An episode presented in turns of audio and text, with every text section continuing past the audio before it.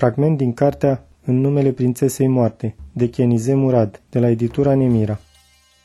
Selma și-a dorit mereu să-i vadă pe faimoșii derviși rotitori, niște oameni care se roagă dansând. Ea a fost totuși învățată că dansul e ceva indecent și n-a uitat nici acum furia mamei când a surprins-o într-o zi încercând să danseze din buric în compania unei mici sclave. A plătit pentru această obrăznicie rămânând închisă trei zile în camera ei. Firește, dansul din buric nu-i tocmai potrivit și, desigur, dervișii nu vor uh, se abțină să râdă. Din potrivă, polcile și cadrilurile pe care prințesele le dansează între ele sunt bine văzute. Încruntându-se, Selma încearcă să-și imagineze pe sfinții oameni dansând Coranul în ritm sprinten de polca și dintr-o dată misticismul îi se pare foarte atrăgător. După ce a trecut de porțile din fier forjat, trăsura s-a oprit într-o grădină umbroasă. Modesta casă din lemna șeicului abia dacă se vede de sub iederă. Puțin mai încolo, într-un mic cimitir, sultana Fatma îi arată nepoatei sale vreo 12 morminte, deasupra cărora se înalță turbane din piatră fiind șlefuite, locurile unde odihnesc răposații și aici. Zăbovesc amândouă ca să recite Fatiha pentru morți, apoi își continuă drumul pe alea mărginită de trandafiri. La capătul ei se înalță Teche, o clădire elegantă din piatră cu o cupolă verde. Aici se desfășoară ceremoniile.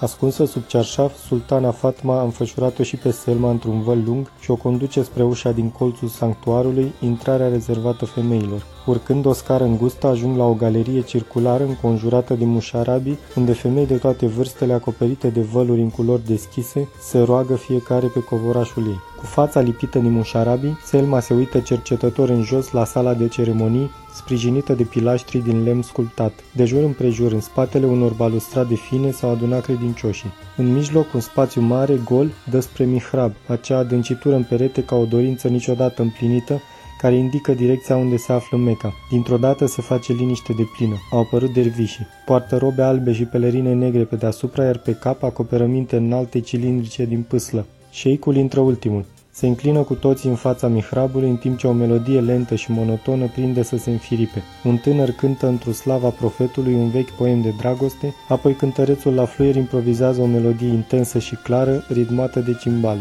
Șeicul lovește în podea și dervișii înaintează. Cu pași lenți fac de trei ori turul sălii. Cele trei tururi reprezintă cele trei trepte ce duc spre Dumnezeu, calea învățăturii, calea intuiției, calea dragostei. După aceea își lasă pelerinele negre, simbol al mormântului, să cadă la pământ și se înfățișează luminoși în alb. Imaculați încep să se rotească lent, cu mâna dreaptă ridicată spre cer pentru a primi slava divină și cu mâna stângă întoarsă spre pământ pentru a transmite această slavă lumii. Acum șeicul se alătură dansului și ritmul se întețește. Prin strălucirea învățăturii sale, el este soarele, iar dervișii, precum planetele, se învârtesc în jurul lor înșiși și împrejurul lui, contopindu-se cu legea Universului. Se rotesc din ce în ce mai repede în sunetul pur al neiului fluierul de trestie ce povestește cu știe să asculte tainele divine. Se abandonează cu toată făptura extazului mistic, unirii cu realitatea supremă. Selma îi privește vrăjită de muzică și de vârtejul robelor albe. Simte o nevoie puternică să li se alăture, să se topească în dansul magic, dar trebuie să rămână ascunsă în spatele mușarabiului. Brusc îi vine să plângă. Ceva hotărător pe cale să se întâmple acolo jos, un lucru de la care ea este exclusă. Descumpănită se uită în jur. Cu siguranță Dumnezeu nu se află în chichineața asta sufocantă.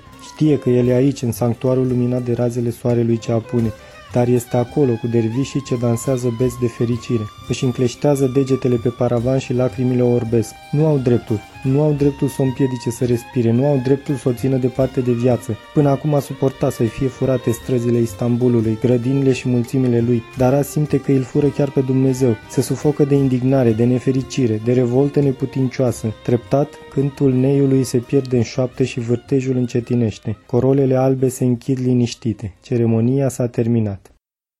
A fost un fragment din cartea În numele prințesei moarte, de Chenize Murad, de la editura Nemira.